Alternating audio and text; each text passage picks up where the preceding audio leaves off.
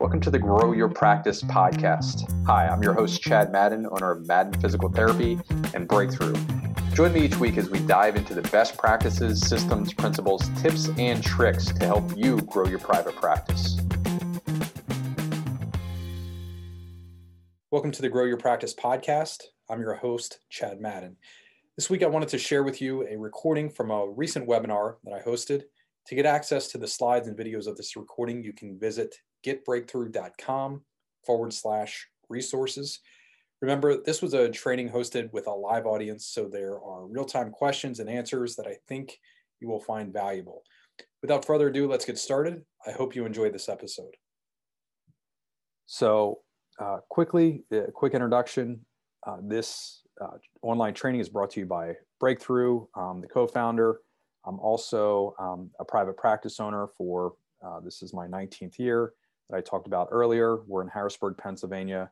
We have uh, six clinic locations. We're planning two more next year.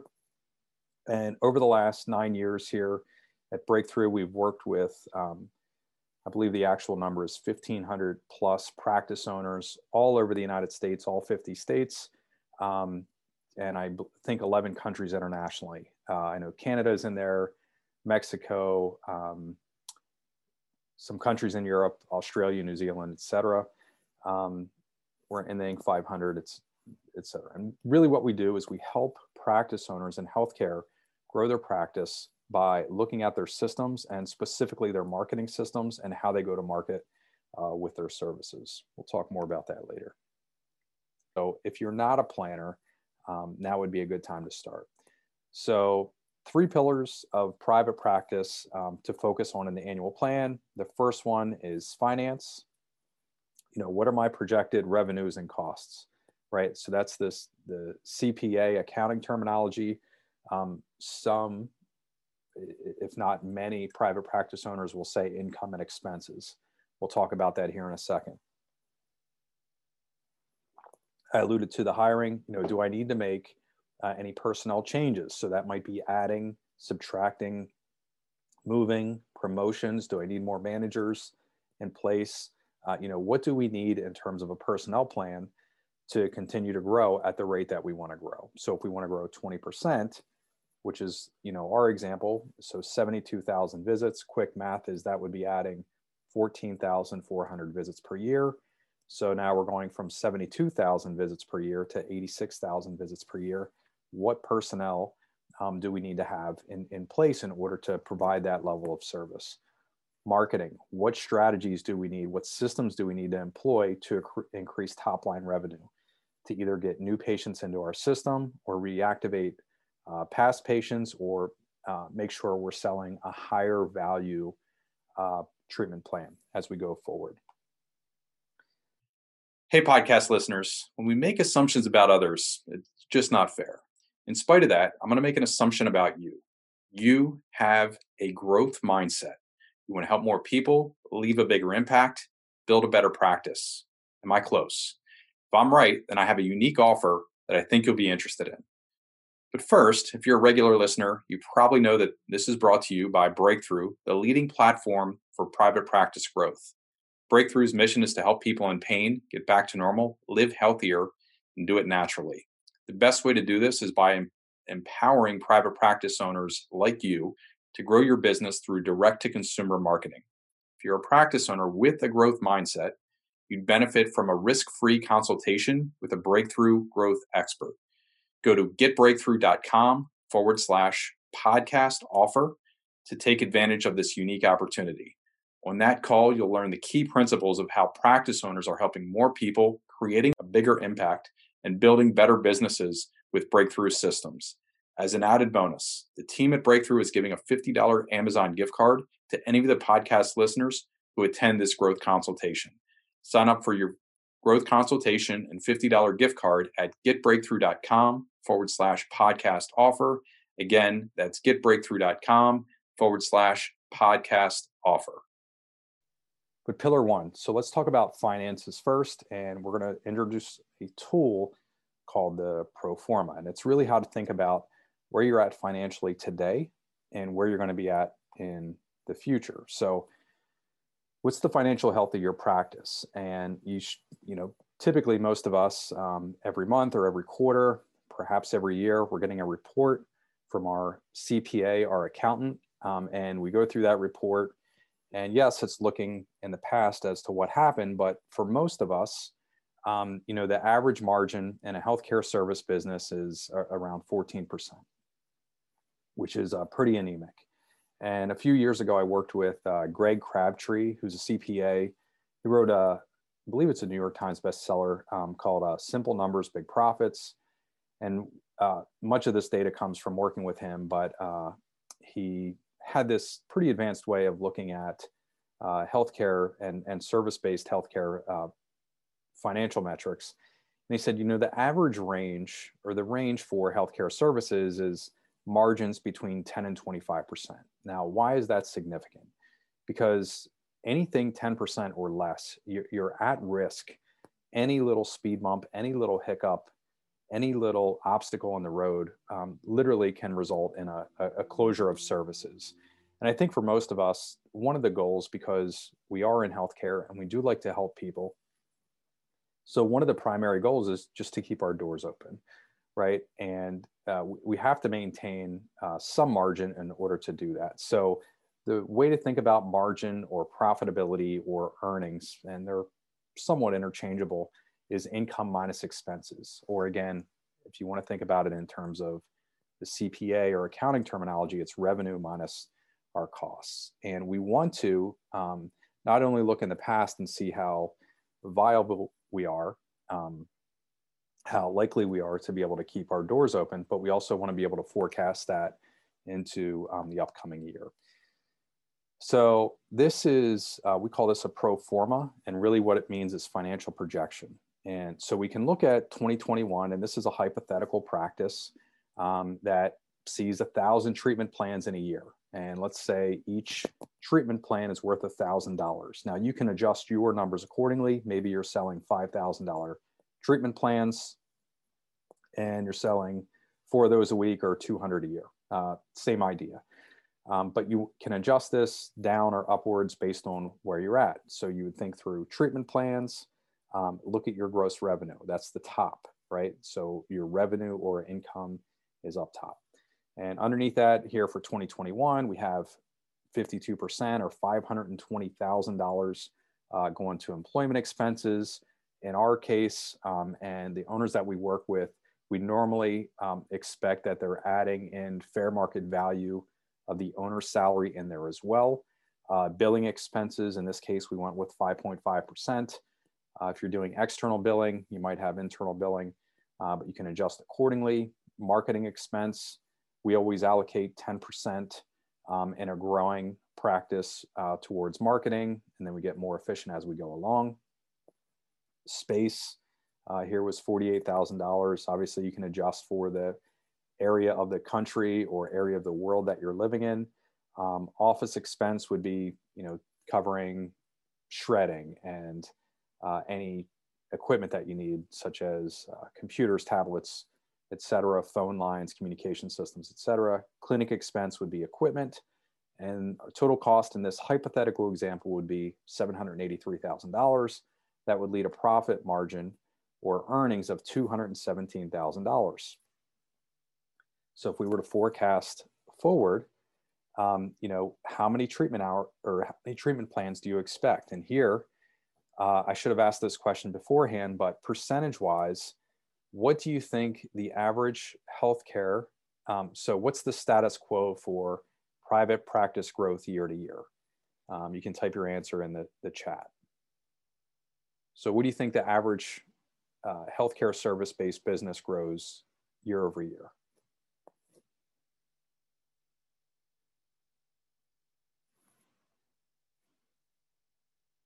Robert says 20%.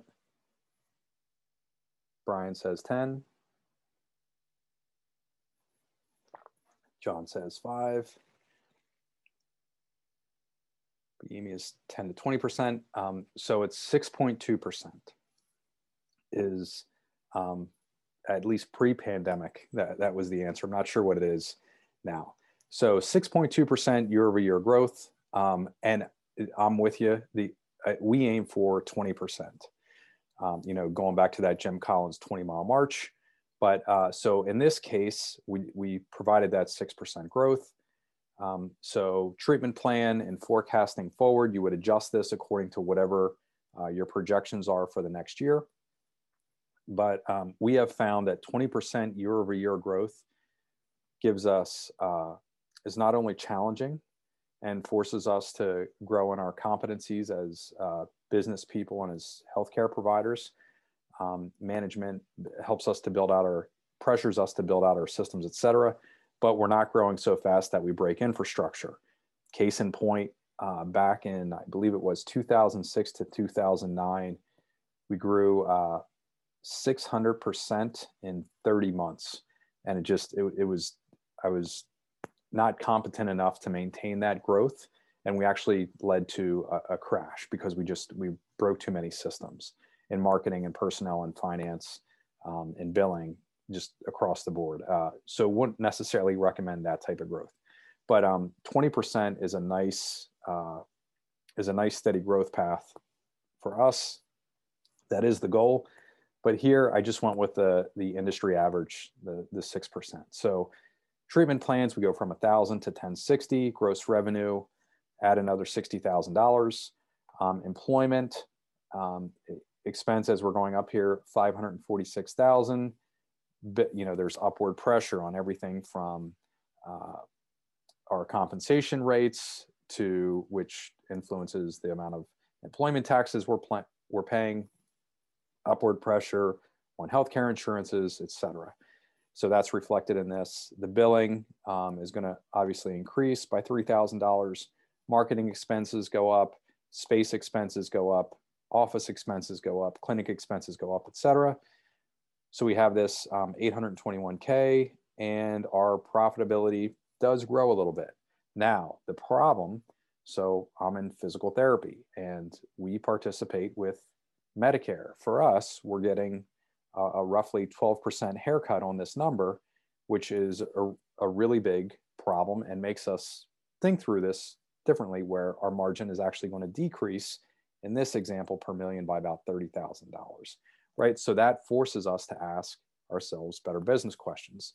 And so we want to think through, you know, how can we increase the value of each patient? Is there a service that we're missing out on uh, providing to our patients. You know, uh, maybe it's something around nutrition, maybe it's massage therapy or small group fitness, something like that. Is there something that we should be offering that we're not? Um, and then we want to evaluate our cost.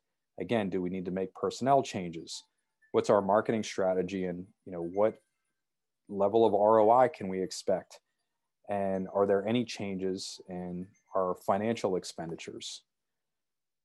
pillar number two is personnel and hiring uh, you know how to build a team for growth. So when we think about hiring and personnel uh, there so this is what and i'll just share some of what has been happening. So for years for 18 years um, we never have really had a uh, physical therapy pipeline right? Today we do and i'm not sure why that is. In the past we would have an assistant pipeline um, aides were very easy to hire. All of a sudden, that ha- that market has completely dried up for us, and they've almost uh, switched. So, just out of curiosity, you can type this in the chat. What changes are you seeing uh, within the job market? Are you finding some positions easier to hire? Are you finding some uh, more challenging to hire? But that's definitely a consideration as you're you're moving forward, uh, because you might have to behave a little bit differently as a company, as an organization, as uh, the leader of your business um, based on the market conditions. So, fair market value of hiring a clinician is increasing. Um, there's dramatic competition. We face this frequently with uh, competition with healthcare or hospital systems, and you know, employees are requesting um, different benefits that we've we've never heard before. You know, requesting flex time or can I work from home some days um, or, or other, uh, other benefits. So Risa says, very challenging to hire and retain front desk staff. Yes, uh, completely agree with that. Risa. Letty agrees with you as well.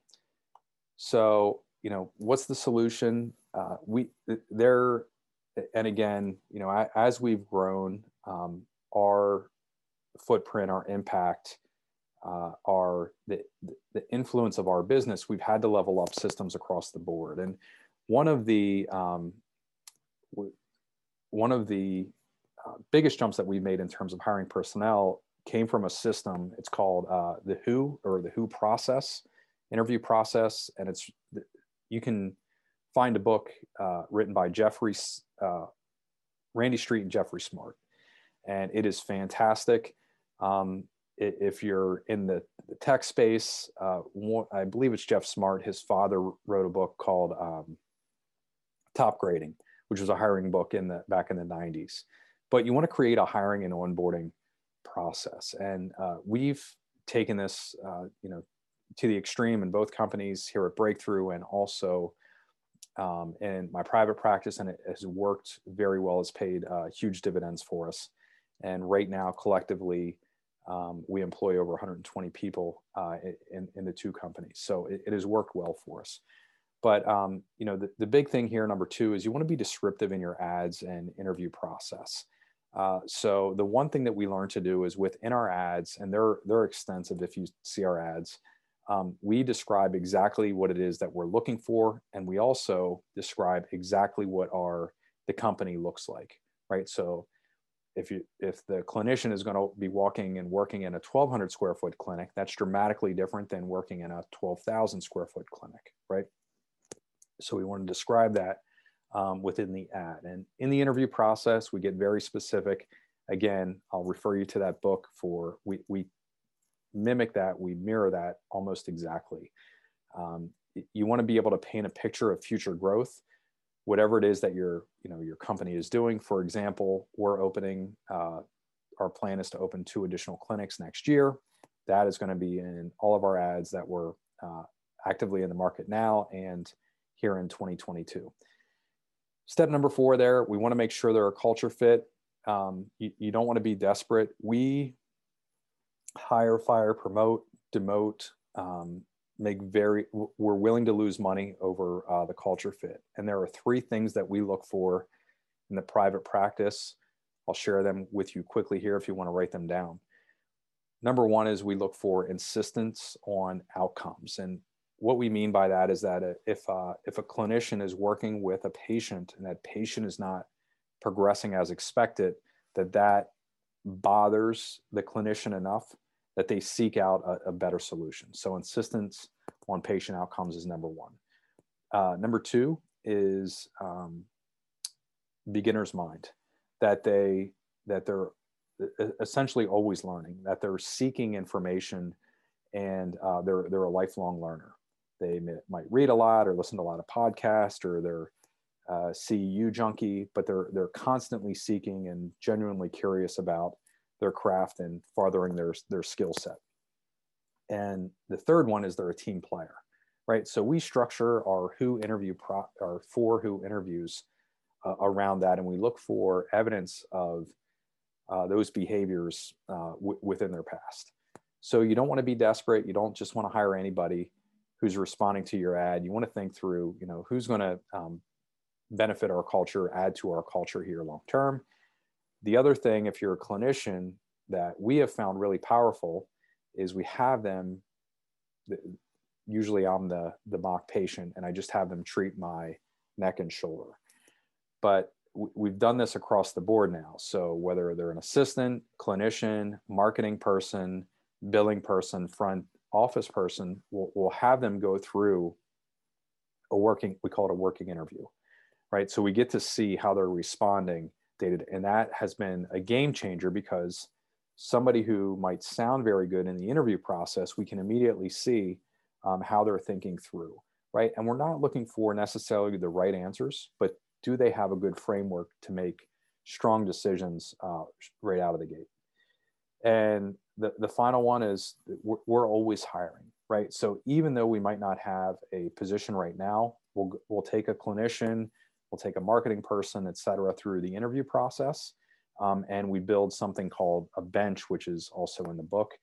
Um, but it's it's a pipeline that when the need does arise in the future, that we can reach out to our pipeline of, you know, two to 10 clinicians and say, hey, we have a position open. You know, is this something that you're interested in? And again, uh, love this quote here in the bottom right corner.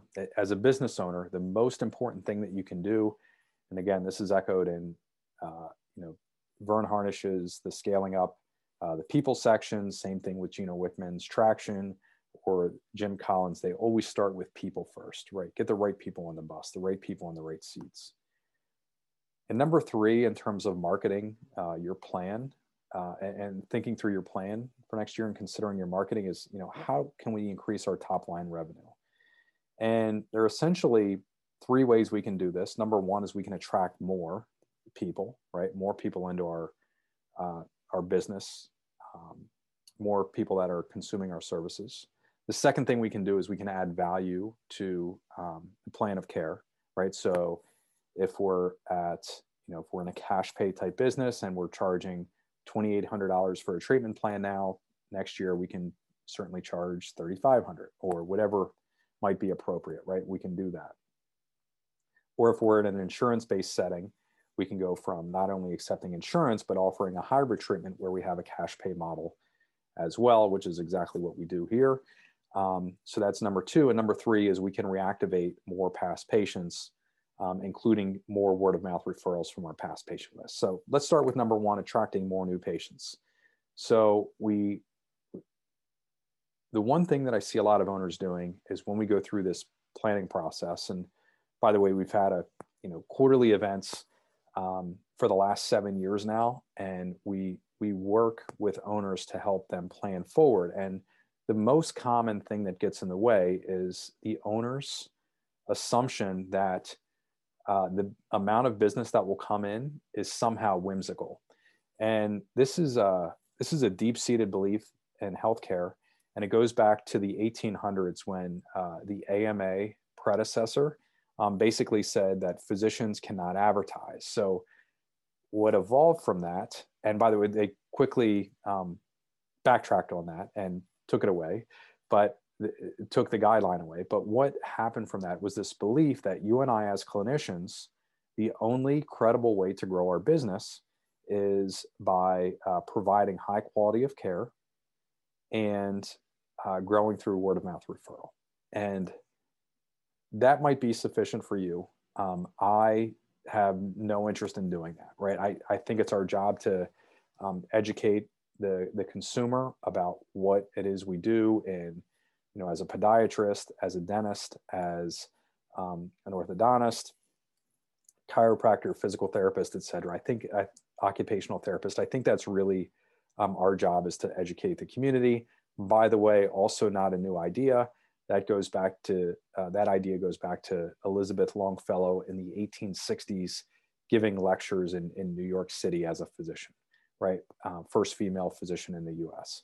So not a, not a new idea right? But we want to attract more patients. And the way that we want to think through that is okay, so if this year in 2021, I'm at a thousand plans of care, and next year I want to grow that by 6%, how am I going to generate, which is really 60 more treatment plans or one, roughly one more uh, per week, 1.2 more per week?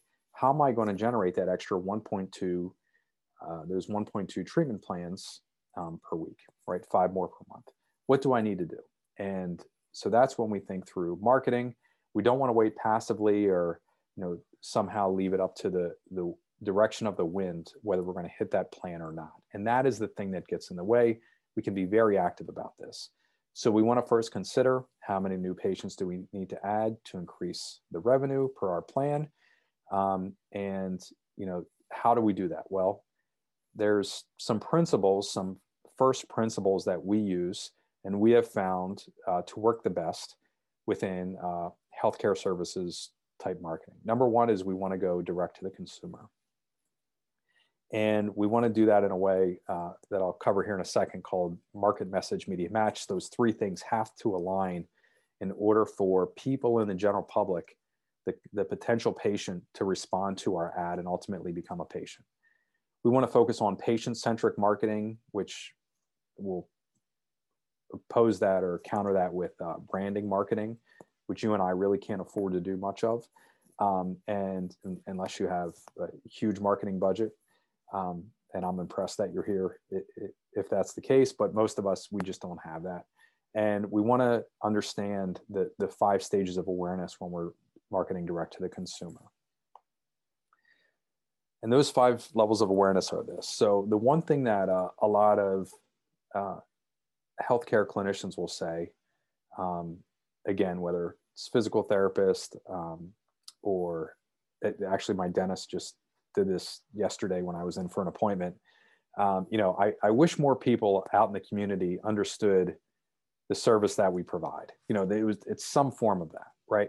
Well, if we're going to do that and we're going to take responsibility there and ultimately educate and market our services uh, within the community, we have to understand that there's five levels of customer awareness, right? And on one end, we have the person that has no idea what we do, right? And they're not even aware necessarily of their problem. And case in point with my dentist is uh, he found uh, it was a physical therapist here in our area that's doing uh, myofacial uh, physical therapy and how that affects orthodontic health. It, it kind of fascinating, and he you know did a deep dive into uh, this um, into this uh, specialty, right? And he and I said, well, you know, if I was a patient, how would I know? And he was trying to encourage me to add it in the service, and it's just not. That's not something that we're going to do today. But I said, wow, this is fascinating. And he said, you know, this is a really big problem. And he went through. Um, he's very aware of it. And I said, you know, if I was a a potential patient, how would I know that I have this problem, right? So I'm unaware. I've never heard of this problem before this conversation yesterday. And he said, close your mouth and uh, swallow. And he was like, you know, that the inability to swallow is really a, a muscle imbalance issue or muscle uh, neuromuscular issue uh, within the, the facial muscles. And he went through this huge um, education piece. So that would be unaware, right? So it's the person that's never heard of uh, or they're not aware of chiropractic care and what it can do, or podiatry, or physical therapy, or orthodontic, et cetera. They're completely unaware of uh, what's going on or the problem, right? On the other end, we have people that are not only aware of the problem, they're not only aware of the solution, which is you and your services um, and the treatment plans you provide, but they've already likely bought from you in the past, right? So it's the person that's searching um, you know, when they search for you, they're literally typing into Google or calling you directly, and they're typing Madden physical therapy, right? That's highly aware. They're likely on your patient list already. I know you, I love you, and I want to buy, right? And then we have the middle here, which um, most clinicians just ignore um, altogether. So problem aware is, hey, I have, let's say, shoulder pain. Is there a solution? Do I need surgery? Right. So that it's that's that line of thinking. Solution aware is I have shoulder pain and I don't want to get surgery. What conservative treatment options do I have available? I want a physical therapist and I search physical therapist by me.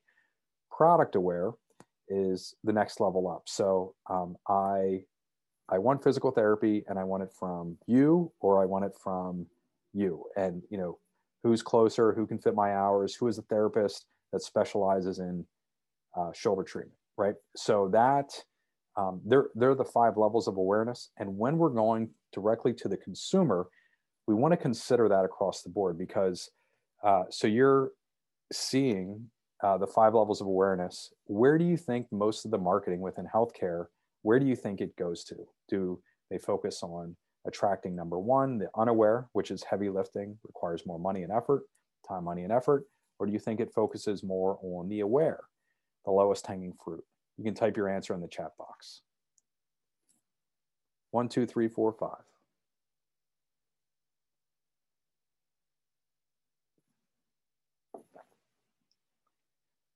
Brian says five, Ben says four, Robert says three, Kent says four, Denise says one.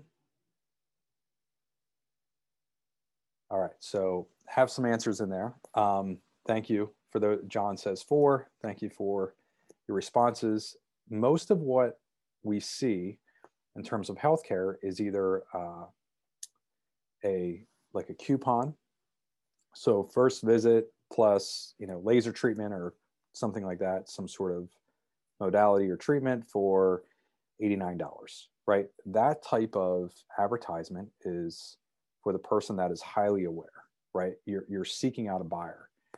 An, an unaware ad, and this is for Denise, would be a story, right? So typically, the more unaware somebody is, the more you have to go. It's just a longer uh, buffer, a longer nurturing sequence, and usually it starts with a story. So the majority of what I've seen, and we look at a lot of online advertising across Facebook, Instagram, YouTube, and Google, is addressing those that are highly aware.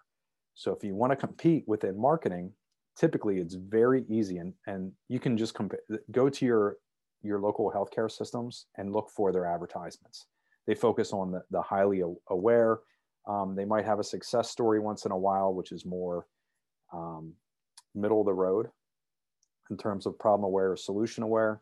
But uh, for the most part, they're going to focus on a direct offer, right? So that's highly aware.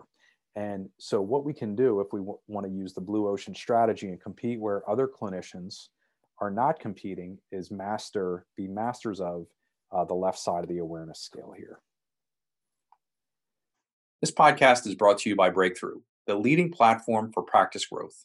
Breakthrough has helped over 1,500 healthcare practice owners leave a bigger impact in their communities and grow a larger business. As the founder of Breakthrough, I've developed a library of educational resources on practice growth. These are based on my learnings from my own experience as a private practice owner, plus the experience working with thousands of other owners in the breakthrough community. If you have a growth mindset and you're hungry for free resources to help you grow, check out Breakthrough's Resource Hub. Go to getbreakthrough.com forward slash resources, where you'll find on demand trainings, tools, templates, planning guides, and a host of other free resources. Again, you can find these at getbreakthrough.com forward slash resources. If you're interested in getting direct support with your practice growth, you can request a free growth consultation at getbreakthrough.com forward slash podcast offer. And how do we do that? Well, we do this, uh, we talk through this idea of market message media match. So let's say, you know, pick whatever your specialty is, think through this, and you can write down uh, your, your own answer. But how many people are in a 10 mile radius, five mile radius, whatever people are willing to drive in your area?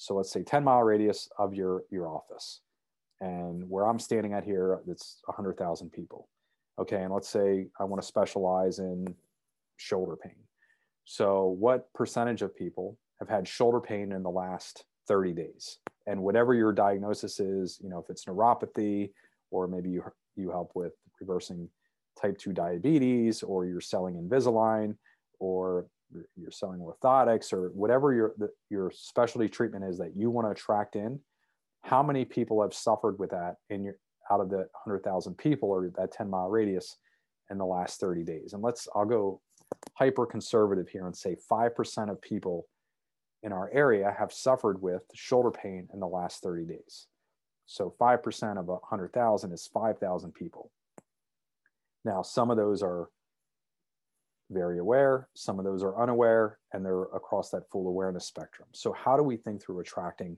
those 5,000 people? And by the way, that's way more than what we could possibly um, service, but we want to think through this because some of them are appropriate for PT, some of them might need surgery or an injection, or might be more appropriate for, um, you know, like a uh, prolotherapy or PRP or stem cell. You get the idea. Um, so anyhow, we want to attract more new patients. The first thing that we want to think through is who is our target market? Who's the ideal person responding to my marketing ads and coming in for uh, for care, right? Our in our case, um, it's a 45 to 64 year old family oriented female. That means she's likely married, um, and she's likely scheduling appointments appointments not only for herself but also for her children her recalcitrant husband who won't get off the couch, and maybe even bringing in her parents for uh, therapy. That's our target market. You want to think through who's your avatar, who's the persona, who's your ideal client. They're, and they're all the same thing. The next thing you want to think about is the messaging. You know, would, and specifically, you want to think about um, the the language that that target market uses. So, if you're, you know, if we're marketing shoulder pain to a 45 to 64 year old family oriented female, um, how not how do we talk about shoulder pain and shoulder treatment, but how does she talk about it? So if I'm talking about, you know, three stages of impingement, that doesn't really mean anything to her. But if I'm so in our ads, we're going to talk about, you know, do you have trouble reaching behind your back? Because that's a very common problem um, in this uh, for our avatar. And we're going to use her phrases, her language um, in our messaging. And by the way, this is a, a one of the easiest ways to differentiate yourself in the marketplace is master the messaging, right? So pay attention to the copy that you have in your ads, on your landing pages, uh, on your website, um, in your direct mail, wherever you're talking about uh, the problem, wherever you're marketing your services, make sure that you're using that lay language, simple terms, not medical terms. If you do use a medical term, just explain what it is right away. And then we also want to consider the media. So, how does our target market, our 53 year old family oriented female, how does she, con- what media does she consume and how does she consume it? You know, is she on Facebook looking at pictures of her children, her grandchildren, her friends' children, um, et cetera? Is that what she's doing? If she's there, how is she using that type of media? Is she on Instagram? Is she on TikTok? Is she on Twitter? Is she on LinkedIn? Is she on um, YouTube, Google, et cetera? Where is she at? And we want to go where she is, and we want to use the media in the same exact way that she's using that media. So that's market message media match. The next uh, key that we talked about in terms of increasing top line revenue is increasing the per patient revenue. So, really, what you can do, um, and I'll, I'll, tell you the easiest way to do this. So, years ago, we used to do a lot of uh, vestibular balance issues, and it, it was kind of we were required to screen it out per Medicare because we participate with Medicare for, I think it was called the PQRS um, guidelines. That's what we chose to do. So everybody that came through, we had to uh, give, even if we they came through for back pain, neck pain, you know, an orthopedic issue, we had to do this balance screening in the Medicare population, and uh, so we learned how to treat it. And then uh, another good example would be uh, we also had a therapist who did uh, post mastectomy lymphedema as her specialty, and also did uh, urinary incontinence. And when we looked through from a business perspective, they were amazingly impactful uh, business services that we were providing, but they did not make business sense for us. We were actually uh, breaking even, or in some of the specialties, actually losing money, uh, significant money. Um, there were high no-show rates among the population, et cetera, um, in, in terms of the treatments available. So very powerful, but did not make business sense for us. And as those therapists uh, who specialize, as those clinicians who specialized moved on, um, we just, we chose not to replace them. Right. So you want to do the same thing. You know, if you're in an orthopedic practice, you might have very high value for, uh, let's say, a back patient or uh, lymphedema patient, maybe a neuro- neurological patient, whatever that may be, and not such a high value for ankle sprains. So very quickly and easily what you can think through is you know when we're marketing our services we can we can focus on who we want to attract and what types of conditions that we want to attract. So that would be one very simple way to increase revenue per patient. A little uh, uh, another one would be um, thinking through if you participate with insurances can we create enough demand that we can eliminate our lowest payer right? And that's you know so if you're lowest payer you know and some cases with healthcare practitioners, I know, you know, you might have a payer that's under $60, $60 or less per visit. There's no way that you can provide service um, at that level, the level that the patient needs uh, for that cost. Your, your expenses far exceed the revenue that's coming through. So therefore, you know, how, what do we have to do to replace that? Well, that comes out in our planning process and we think through what do we have to do to, do to create enough demand where we can eliminate uh, this payer. And the third key that we can do is we can reactivate uh, past patients. So most owners, uh, they lose money on their patient list. And, you know, in the very beginning of uh, working with owners, the, and I had a an aspirational business background when I opened up in uh, private practice. So I, I knew enough that there was value in maintaining a patient list. However, I didn't know what to do with that. And most owners have that same exact issue where we're proud if we have a list, right? We might, maybe we mail them via direct mail or email once a quarter, something like that. Most common thing that we see is uh, owners will create a, a newsletter and they'll send it via email in a PDF format to their patient list, you know, once per quarter, and they're expecting something out of that. Um, and that, that's a pretty rough use of the number one asset in your business, which is your patient list. So, you know, it's the most valuable asset. It's it's made up of all of those people that have graduated their treatment plan from you, likely, and uh, you know, when they've done that, you've helped them meet their goals. You've helped get rid of their pain or their problem. You've helped them correct that, whatever that is. That's the that's the people out of the hundred thousand people in your area, whatever's in your ten mile radius. They're the people that are most likely to buy from you again in the future. So, you know, for us uh, in our main office, which is the office that I'm in right now, we'll see um, 600 plus visits a week. And when we do the last full year study that we did was in 2019 um, 66.3% of our uh, revenue in this office, which is roughly 3 million a year. So 66.3% would be uh, little under 2 million per year came specifically from our past patient list, right? So how do we reactivate past patients and get word of mouth referrals? We host events that are exclusive to past patients. Uh, we offer uh, promotions exclusively for past patients and um, we use automated email and direct mail to stay in touch, right? And, and it's often. It's two email campaigns per month, one direct mail piece at minimum per month as well. And we'll invest up to, in our more established clinics, uh, those that are at or near capacity for the space and personnel that we have, we'll, um, we'll spend up to 50% of our marketing budget on engaging uh, past patients. So some key metrics to track. The, the big game here in business is do more of what works and less of what doesn't. So there's some vitals, right? And um, ultimately in the beginning, and yes, there are, are tools for you to uh, think through. And I know, uh, I believe we have a, a, downloadable tool that you can use. Um, but at minimum, you should be tracking the vital metrics of your practice. For most of us, that means new patients, visits, gross revenue. So that's revenue that we realize, not revenue that we bill out. And our attendance rate, like, you know, um, you can also look at uh, treatment plan completion rate, right? And we look at those on a daily, weekly, monthly, quarterly, annual basis.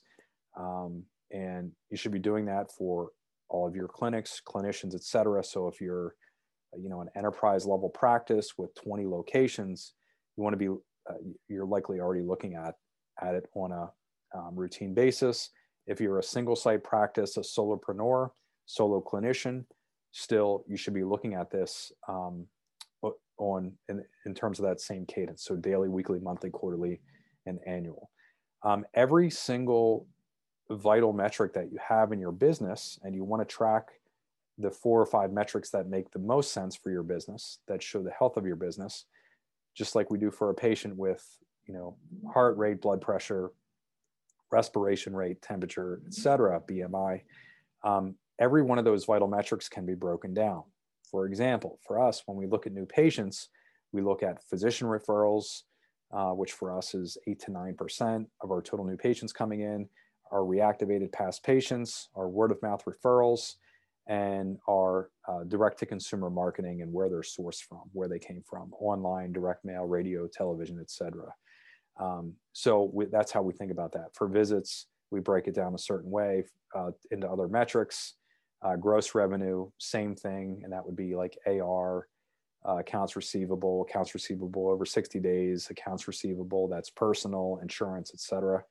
Um, and then we look at, again, we, we break that down into a monthly um, basis so we can look at it on the year.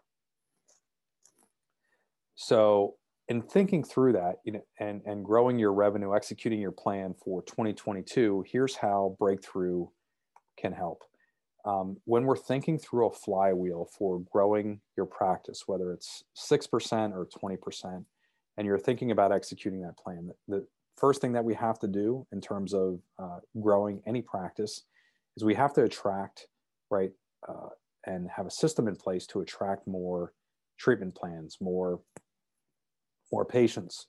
So when we talk about attraction here at Breakthrough, that means automated patient lead generation, and it's social media advertising and proven landing pages and conversion that that not only once you get the market message media match right within the advertising ultimately we have to have a human interaction with that person and have them sign up for a plan of care. So that includes workshops or lectures seminars etc patient education email campaigns um, free screen campaigns some examples there. And again once we attract once the person responds to the ad and this is the probably the step that most uh, healthcare practitioners kind of ignore. We think that you know if we nail the right ad, then we just walk into the exam room and the patient is there with their credit card in hand, just dying to buy our treatment plan. It's not really how it works, right? We have to have that human element, that conversion factor in there. So we we have you know proven marketing automation to help with that process, and that includes CRM or you know patient conversion management, email blast and nurture campaigns conversion training. So in our case, we think about it on three levels. The first uh, training is the the caller, right? So the receptionist or marketing person that's talking with the patient. They have to have training structure around how they're having the conversation so that the person responding to our ads ultimately results in scheduling an appointment and showing up for that appointment, right? We have to have uh, training and we train all of our 42 clinicians and how to do this right now, plus the hundreds of other practices that we work with. But how do we have a conversation with that potential patient in the exam room? And then if we're doing a workshop or a lecture, a seminar, what does the presenter say? So ultimately, we're educating, providing goodwill, and the majority, or at least some of the audience members, will sign up for a treatment plan, right? Uh, so that's again the proving proven auto, marketing automation there to support that. And then we have the growth framework, which is, is providing not only the training, but coaching, the growth metrics, uh, quarterly customer events. Our next one is here in Orlando, looking uh, very much forward to that. And then building a community of like minded practice owners so that we can all uh, grow together and support each other growing together. So if you're interested in learning how Breakthrough can help you increase your top line revenue and ultimately meet your goals here in 2022, there should be, uh, you can get a free uh, growth consultation, risk-free growth consultation. There should be a, uh, a poll coming up on the screen right now. And you're just gonna click yes there. And otherwise we can open this up for Q&A. So if you're interested in the growth consultation, the free consultation, just click yes. Our team will be in contact with you. And it's really for practices that have a growth mindset that want to uh, grow in 2022 and beyond, leave a bigger impact in their community, build a more valuable practice, and grow that top line revenue.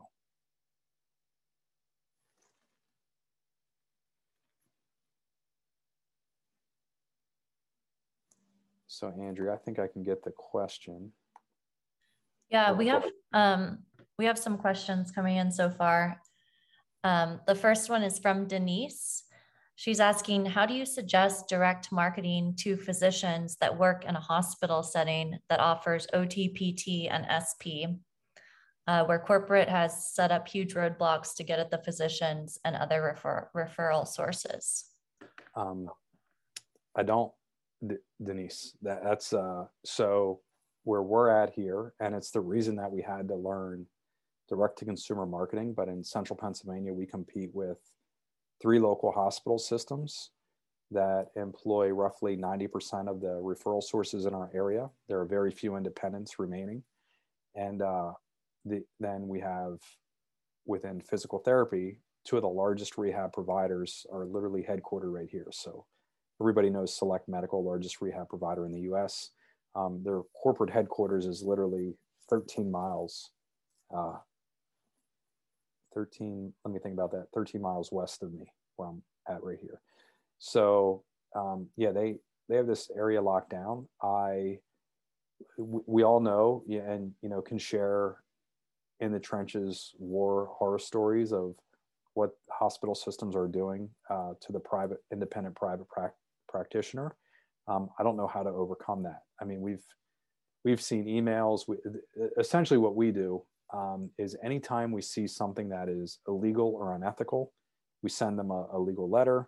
Um, we do continue to market to them. We send them direct mail.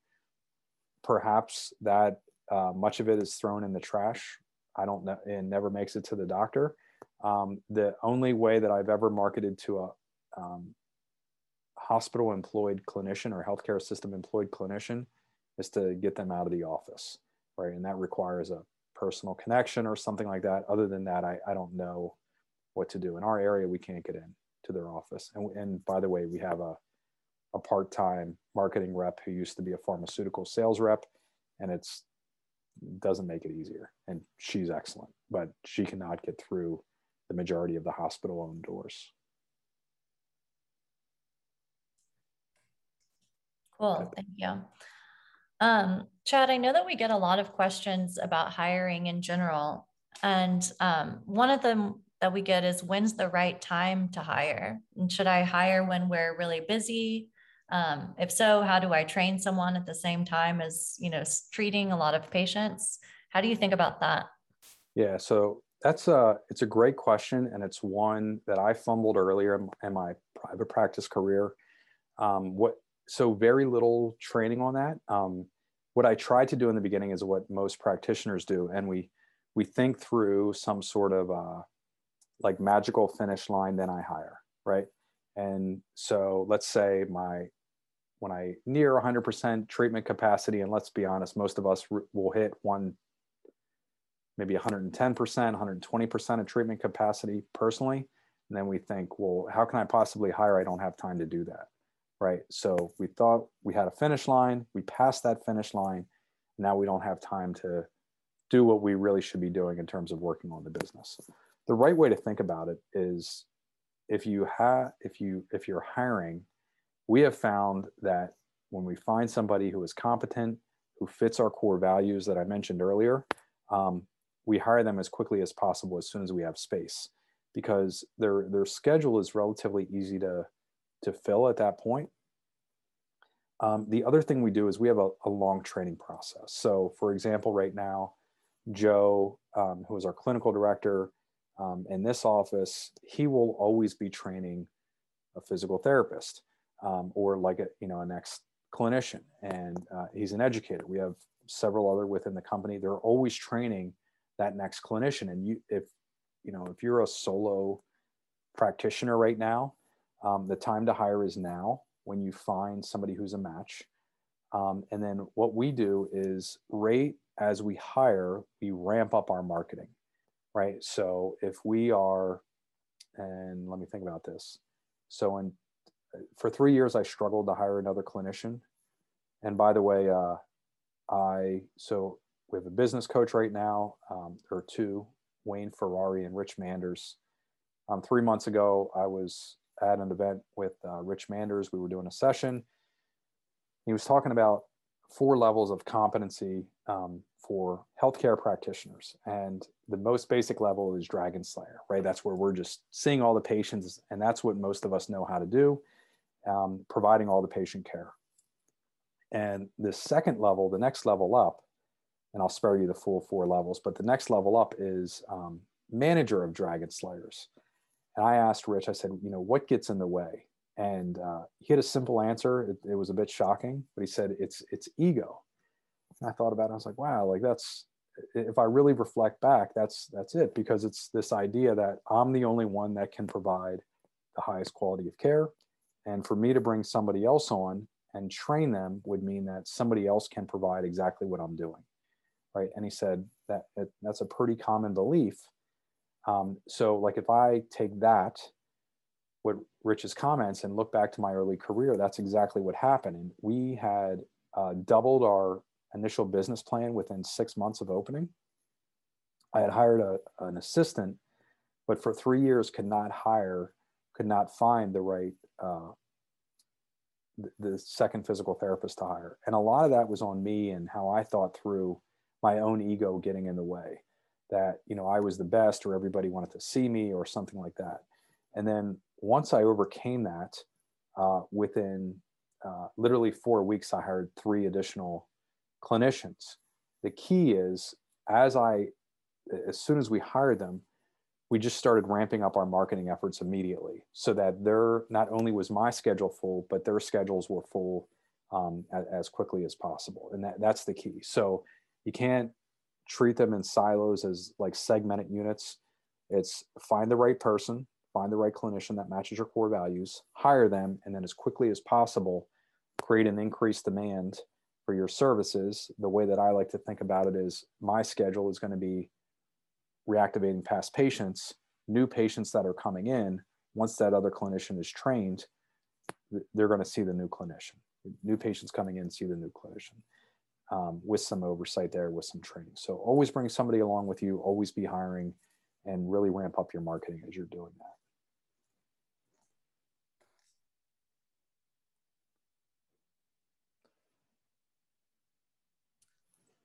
I guess um, one thing that would be interesting just for me is um, if, what was your favorite part of this presentation, or what's like one key takeaway that you're that you're going to take back to your practice uh, from this session? If you could type that in the chat, um, would be really curious.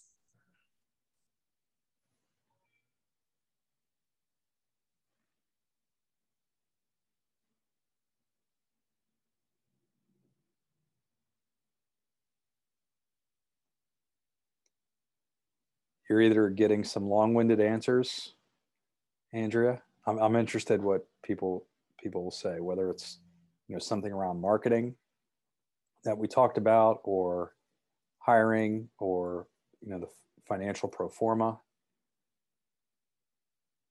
There you go. Ben said, I like the breakdown and where to put marketing money. Awesome. And Ben, by the way, I, I would just to be clear on that, we always start at the right, you know, and the most aware. That's the lowest hanging fruit. Um, very easy and simple to put those systems in, and then work your way across the the, um, the marketing scale. Yimi says to be deliberate about the message and the marketing and the financial stats. Awesome. What's up, Brian? Financial talk is always helpful. Have to jump. Thank you again for everything. Very welcome. Tara says, good reminder of metrics to track.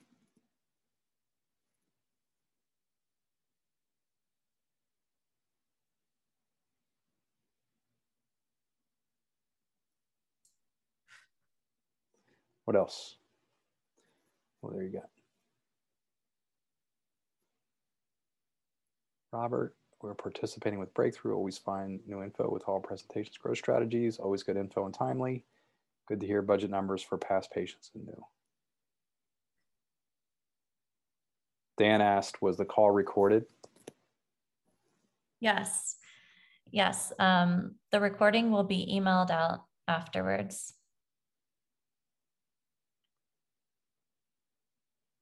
Ron says very informative.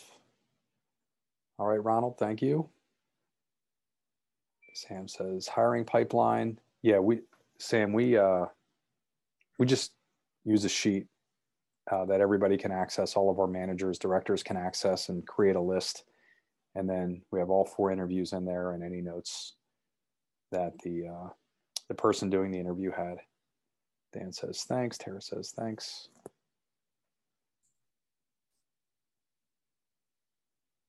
Awesome. Well, thank you everyone for participating and for joining. And thanks, Chad, for uh, the awesome session as, as always. Thank you, Andrea. Thanks, everybody. Happy holidays to you. Happy holidays. Remember to visit getbreakthrough.com to access our free resource library designed specifically for private practice growth. While you're there, make sure you register for a complimentary growth assessment to learn about potential opportunities for growth in your local market. Again, thank you for tuning into the Grow Your Practice podcast and supporting our mission to help people in pain get back to normal naturally.